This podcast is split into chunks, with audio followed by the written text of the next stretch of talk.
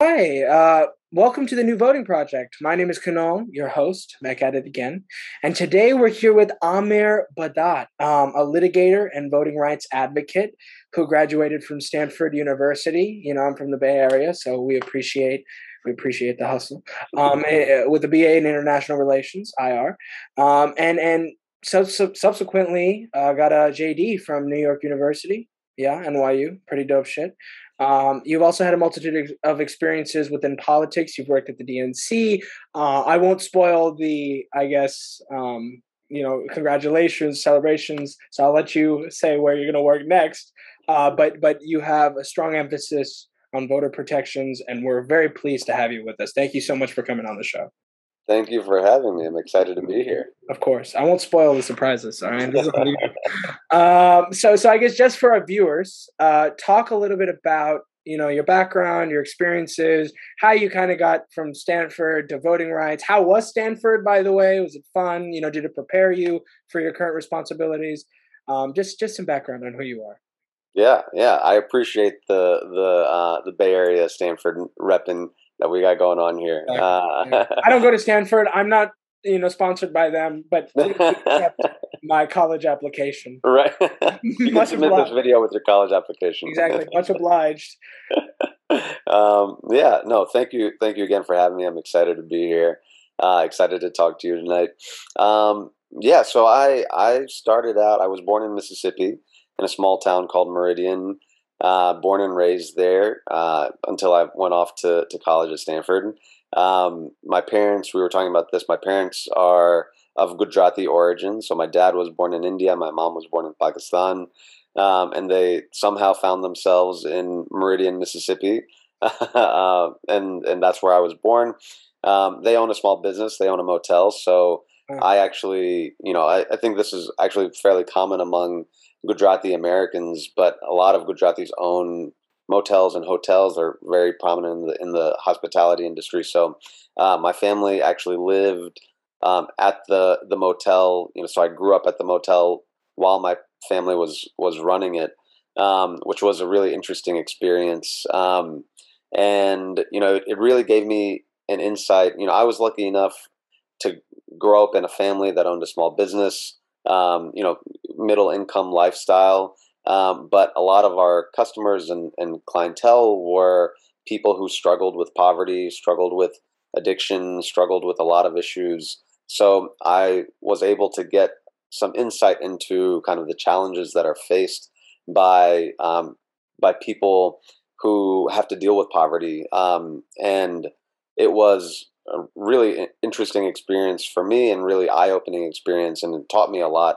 Um, and I think it really shaped me and kind of shaped the path that I wanted to take um, in the future. So I, after I graduated from high school in Mississippi, I went to I went to Stanford, um, which was a big change. I had I hadn't spent a ton of time outside of Mississippi, so moving all the way to California was um, it was quite a change, but it was really great. I loved I loved Stanford. Um, and you asked kind of how my college experience shaped uh, what I'm doing today. And, you know, honestly, I majored in international relations. You know, I, we learned about things like democracy and things hmm. like.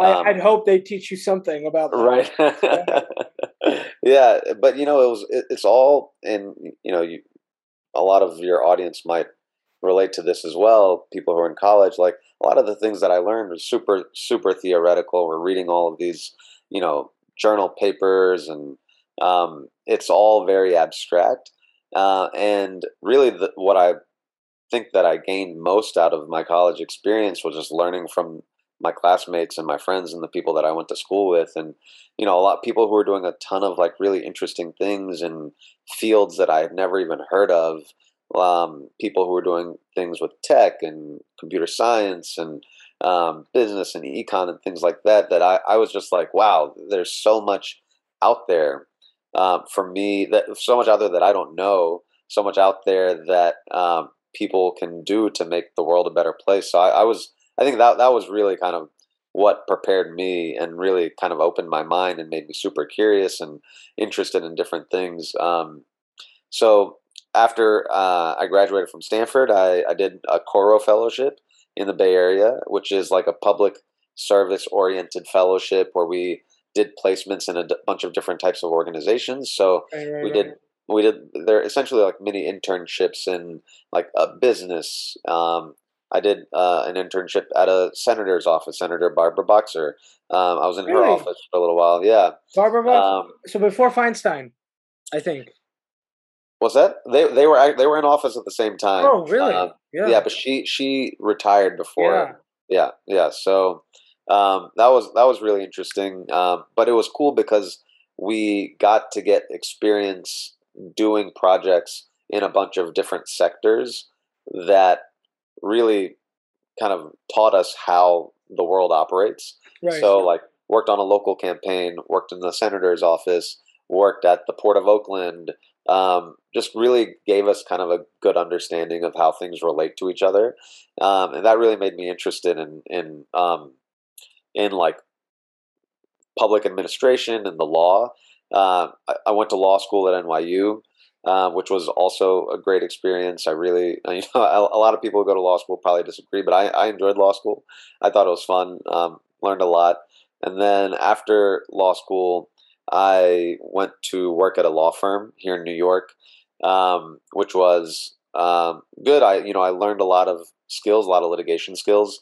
Um, I clerked after that for a federal judge in New York, and then went back to a different law firm, the one that I'm actually at right now, called Patterson Belknap.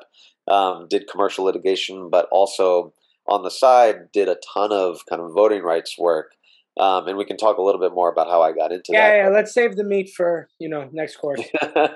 Uh, yeah so so did a bunch of voting rights work and now um, i've been doing that for a few years and now i'm actually going to start a new job in a couple of weeks at the naacp legal defense and education fund um, yeah, which i'm really really excited about uh, going to Yeah. be doing voting rights work there so uh, When yeah are they going to hire me? Is the real question. I don't have I- don't have uh, a law degree, but I can get one. Uh, yeah there you go yeah, you don't need a law degree to work there Exactly. I don't need one. Uh, I'm sure they'd prefer it. Um, but but I guess why why voting rights? Of Yeah. all the things you could choose, you talked about public administration, you talked about working for senators. I mean, there's so much that goes into policy and and leadership, but why voting rights specifically? What drew you to that? Yeah, so you know, growing up in Mississippi, we learned a lot about the civil rights movement, and I was also Mm. always super, super inspired by kind of all of the the Mississippi heroes that we learned about um, that made such a huge difference in the state and across the country. But I think really what drew me to voting rights was an experience um, a few years ago working on a campaign down in Mississippi. I was doing, I was on their voter protection team, and part of my job was to answer calls from voters who either had questions about voting or had you know problems with voting or weren't able to vote for one reason or another. And through that experience i heard a ton of stories from people about how difficult it was for them to actually cast their ballots. Uh, one one story that really stood out to me was we got a call from an elderly black woman um, who lived in a really small town in Mississippi, and she said that she got a call that day from someone she didn't know who it was, but they were asking her who she was going to vote for. She was super proud about the candidate that she was going to vote for, so she was like, "I'm going to vote for so and so." And then the person who called her said, "Okay, great. Thank you so much for letting us know. Um, you can consider this as your vote. You don't have to go to the polling place on election day and cast your ballot." So essentially, what they were trying to do is prevent people from going and voting. Um, and she, you know, she knew better, so she called us and she told us about it. But I'm sure that there were uh, hundreds of people that got that call, and as a result, didn't go to the polling place on election day and vote. And listening to her explain this and listening to how it the experience affected her, you can really sense that like she felt that something was being taken away from her, a, a really fundamental right was being taken away from her. And you know, we we had so many calls that were similar to that, especially from from elderly folks who in Mississippi, these were folks that you know had lived through the civil rights movement. They had experienced the trauma and the violence of the battle to, for voting rights at the time. And hearing these stories about how it's still so difficult for people to cast their ballot, that really kind of struck a chord with me and made me feel like I gotta I gotta get up and do something. Right. No, I've damn, you know. yeah, that, that's how I've, I felt. I've never had. uh I mean, that's like voter manipulation. I mean, Jeez, I mean, I'm sure there's some laws. I'm not a lawyer, so I, I defer to you. But oh yeah, no, there, there definitely are. But I mean, there were there were a lot, a lot of stories like that. Like you, uh, you, you hear stories about billboards going up that are advertising the date of the election a week after the election is actually being held. Wow. Um, so all all sorts of misinformation and things like that that really, you know, serve to disenfranchise folks. Yeah. Well, that adds an extra layer to, I guess, the voting rights restrictions that we're seeing legally passed in some states. Right. In some ways, I mean, this is this is just blatant, you know, um, disenfranchisement. But I guess in in in cases you're talking about, I mean, that was like almost subverting, very secretly, kind of, you know, manipulating voting. Uh, yeah. which, which is, I guess, historically been been a trend, you know. But in in other ways, you could say it's all blatant you know they were doing this on purpose uh, but but we'll get to that uh, i, I want to circle back to the year 2020 a very interesting year you you spent i, I believe several months working for for the the dnc the democratic national convention um, tell me about that what was the, what was the dnc like you were in their voting protections agency i believe some, something yep. of that sort how was that experience? What did you focus on in key states? Georgia, of course, there was a big runoff election. You know, walk me through what the DNC was like when when voting was was at its height, when there was a presidential election. You know, top to bottom ballots being passed in every state. You know, what was that like? It was crazy. it was really crazy. Yeah, I so I, I was the senior counsel for voter protection um, for the for the DNC for the last few months before the election, and then a, a month a month or so after the election. Mm-hmm. Um, and really, my primary responsibility was working with state parties uh, to help them develop and implement their voter protection programs. So, you know, historically, the way voter protection has worked within the Democratic Party infrastructure is that it is it's usually a voter protection program is usually rolled out through a state party or a coordinated campaign, or you know in states that don't have a coordinated, then um, just the, the, the top of the ticket um, in that state for that election. So we worked really closely with state parties to help them develop their programs, make sure that they had the necessary resources, make sure that they had the necessary expertise, which has all been developed by the DNC over you know several election cycles. Um, so it was it was a lot of fun. We worked with you know 30 plus states. It was the largest voter protection program in the history of the Democratic Party. Um, more resources were devoted to this voter protection effort than had ever been devoted in previous elections by the Democrats. Um, and obviously, you know, it was necessary because we had on the other side um, a, a, massive effort by the Trump campaign and, and the Republican Party to uh, really subvert the election and to um, uh, erect obstacles all over the country for uh, for people to vote. So it was it was a battle. It was um, it was really really yeah. Uh, it was one of many battles in this war that we're in. Yeah. Oh, yeah. Um, and it's yeah. not just a war between parties. I mean, we're we're at war for our for our civil rights. I mean, we're talking about a party, and I can be partisan. You know, I don't know about you. Um, yeah, not not not in two weeks. yeah, not in two weeks, right? Uh, but I mean, we have a party that is overtly subverting national elections. I had a gubernatorial recall. I don't know if you. I mean, it's pretty famous. Yeah, I, I, I, I, think I heard about that. Exactly right. I mean, we had candidates who were already calling for voter fraud and speculation prior to the results even coming out. I mean, that's yeah. crazy. And and Governor Newsom actually recently signed a bill saying, you know, everybody will be sent an absentee ballot going forward. So obviously, the Democrats are doing something about it. But I mean, it, it's it's abhorrent. It, it's very, I guess, it, it, it forces me to come to a conclusion that at the at the fundamental root of of all democracy, all democratic institutions, any policy we pass, it starts with our vote. I think you know that that often gets blurred between the lines. Some people are issue based, some people are candidate based, other people just really love to watch CNN at night, and some folks really don't care. But what I always emphasize to to people is that voting is so central. It's premised on everything we do. You want that land post fixed? You well, you got to vote for your mayor.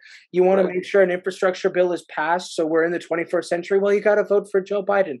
And I'm not endorsing any candidates. I'm just saying voting voting is is slightly more significant. And if it wasn't, if it wasn't, the counter argument is then why why is the other side so right. focused on ensuring that we don't have that right? Right. No, I, I I totally agree with you. I mean, it is really the core of our democracy. Our ability to vote, our right to vote, is at the core of our democracy. And and you know, not only not only do we have people today fighting tooth and nail to try to make it harder to vote, you know, we had an entire civil rights movement where people literally died for the right to vote. So it's there's there's really a ton at stake, and it just highlights the importance of of the right um, to to access the ballot box. And I'm, I'm glad that you mentioned local elections because I feel like people really neglect they, they downplay elections. Yeah, yeah. They, they they I mean I say this on practically every episode.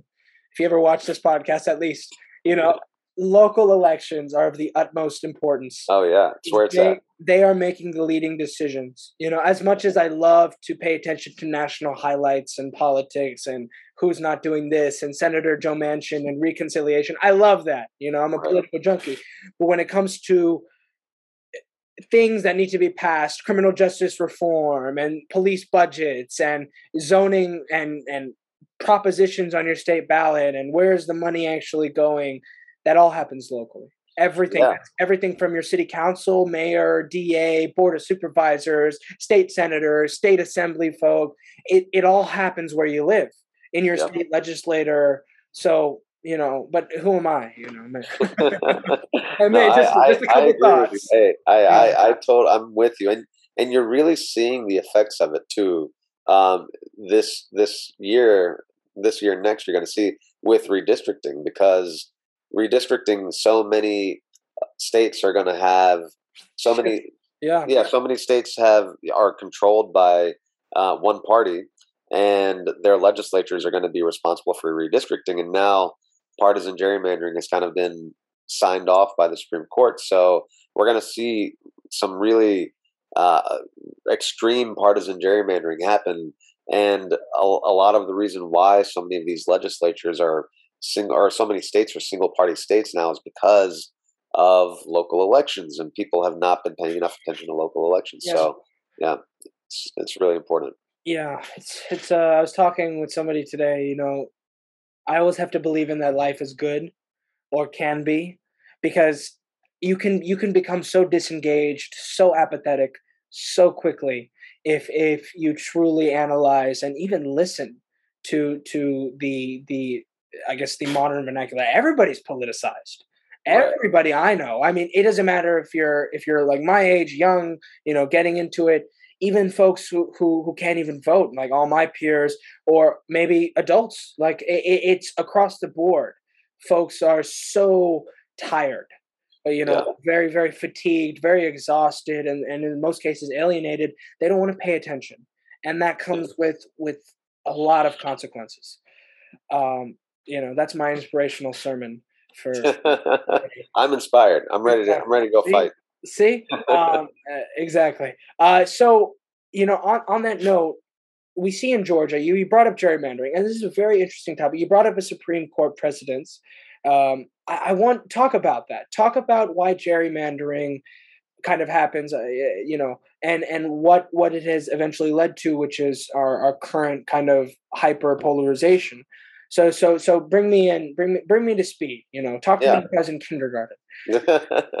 yeah. So so um, every ten years we have the census. Yes. The census is basically you know counting every single person in the country. That's the goal to count every single person in the country. And the reason that we do the census, there are a bunch of reasons. One is you know allocation of resources, budgeting, that type of stuff um, at the federal level.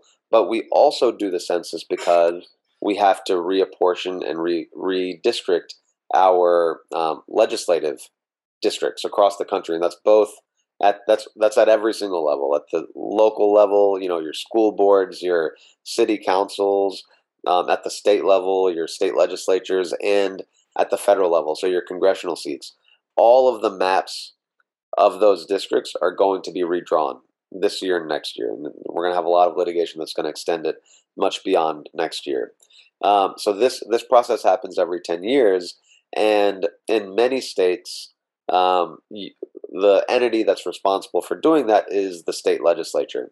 We're starting to see some states move towards what, what are called independent redistricting commissions or bipartisan redistricting commissions. Yes. But in the majority of states, the state legislature is still responsible for that. So, Just Bay Area context, my county is actually independent redistricting commission. I Yeah. I don't think I believe there's an HCAP 18, so I wasn't able to join, but we do have that in some states. Although I'm very blue, I do continue. yeah, yeah, no, it's it's interesting that it's actually a very interesting trend that we're starting to see kind of what the effects are now. Um, but you know, that's that's another conversation. Um, so what we're what we're seeing is that you know state legislatures the the what you're seeing is literally legislators are drawing the lines of their own districts. So obviously, you know, they have certain incentives. They sa- they have certain interests to make sure that they stay in their seats. They want to make sure that they don't get um, ousted. They don't lose an, a reelection campaign. So they want to make their seats very safe. They also want to maximize their political parties' power and representation within the legislature, um, both at the state and the federal level. So the ways that they do that are called gerrymandering. And gerrymandering is essentially there. There are a couple different forms of gerrymandering, but what it is is it's essentially drawing the lines in such a way as to favor one group over another. So you have partisan gerrymandering, which is where one party is drawing the lines to favor that party over another party. Um, so you know you have some really horrendous gerrymanders that we've seen all over the country. There were some really bad ones in Pennsylvania, uh, some really bad ones in North Carolina, where you see like districts that are being drawn like all really really crazy shapes, um, and they're like you know trying to exclude certain neighborhoods so that you don't have uh, Too Democrats. in blue or too red. You know, I I've seen it. Seen Yeah, maps. Look at those maps; they're crazy. And they're you know in, in states like Georgia right now, they're trying to redo it because they saw Fulton County. They know how well it did, so they're trying to divide it up. But yeah, do continue. Yeah, exactly. Yeah, so so that partisan gerrymandering is is you know favoring one party over another. The Supreme Court in 2019, in a case called Rucho versus Common Cause, held that partisan gerrymandering claims, so claims that are being brought in court in federal court to challenge partisan gerrymanders, are uh, not not justiciable, which means that essentially federal courts won't hear those claims. So that that decision Oh, has that's a whole bunch of BS. of. I, I I agree. That's Um, come on. Are you kidding yeah. me? It is literally defining our federal leadership, state leadership, and it, you know maybe they're pulling the states' right argument. Let the states handle it, but that's so BS. It- It's it's you know it, it essentially came down to um, the argument that you know there a, a- a court doesn't really have a method to judge how unconstitutional a partisan gerrymander is. I think I think it's it's you know it's a very flawed opinion, um, but it's the law that we have now. So that what it means is that there are going to be just blatant and explicit partisan gerrymanders all across the country in this redistricting cycle. You know, we're not people legislators are not going to try to hide their partisan gerrymanders. They they can explicitly say we're drawing these lines to maximize Republican power. We're drawing these lines to maximize Democratic power, and that's totally okay. You know, there are some state laws, state constitutions, for example, in Pennsylvania, that could provide the basis for claims, and we've seen some successful claims uh, being brought under state constitutional grounds. Um, but that might not be possible. It's not going to be possible across the entire country. So that's one of the big kind of things that we're dealing with this cycle. Um, and I, you know, you're starting to see maps being proposed um, in states like Texas, where you have, I think, just yesterday or the day before, uh, you the the maps that were proposed were um, hugely partisan, huge, hugely, hugely partisan, and, and this is just an example of kind of where we're at now with with the Rucho, Rucho decision. Yeah, no, I'm just glad we aren't in a government shutdown today. So, you know. yeah, I guess we got we got to count our blessings. Yeah, exactly. Um, you know, especially for those federal employees, they work very hard. I just want to echo that. You know, oh, federal, sure. our federal employees are probably the most overworked. They're basically keeping the country's leadership afloat, um, and and you know we treat them so so terribly. But anyway, voting rights, yeah, that's that's good too. Um, I just want to, you know, ask what can can we be doing? You know, in states like California, states like Pennsylvania, Georgia, what can we be doing to help the cause? I think that's what most folks want answered. Sure, you laid out the problem. Sure, you, you told me here are the solutions, but what can I actually do to make sure it happens? What's the actionable? What's the enforceable? You know, maybe we're not all great lawyers and you know, NAACP legal fund like you, but what can we be doing to, to, to support support our values? Yeah, I mean, I think number one, and this is, I guess, the most obvious one, but you can go out and vote.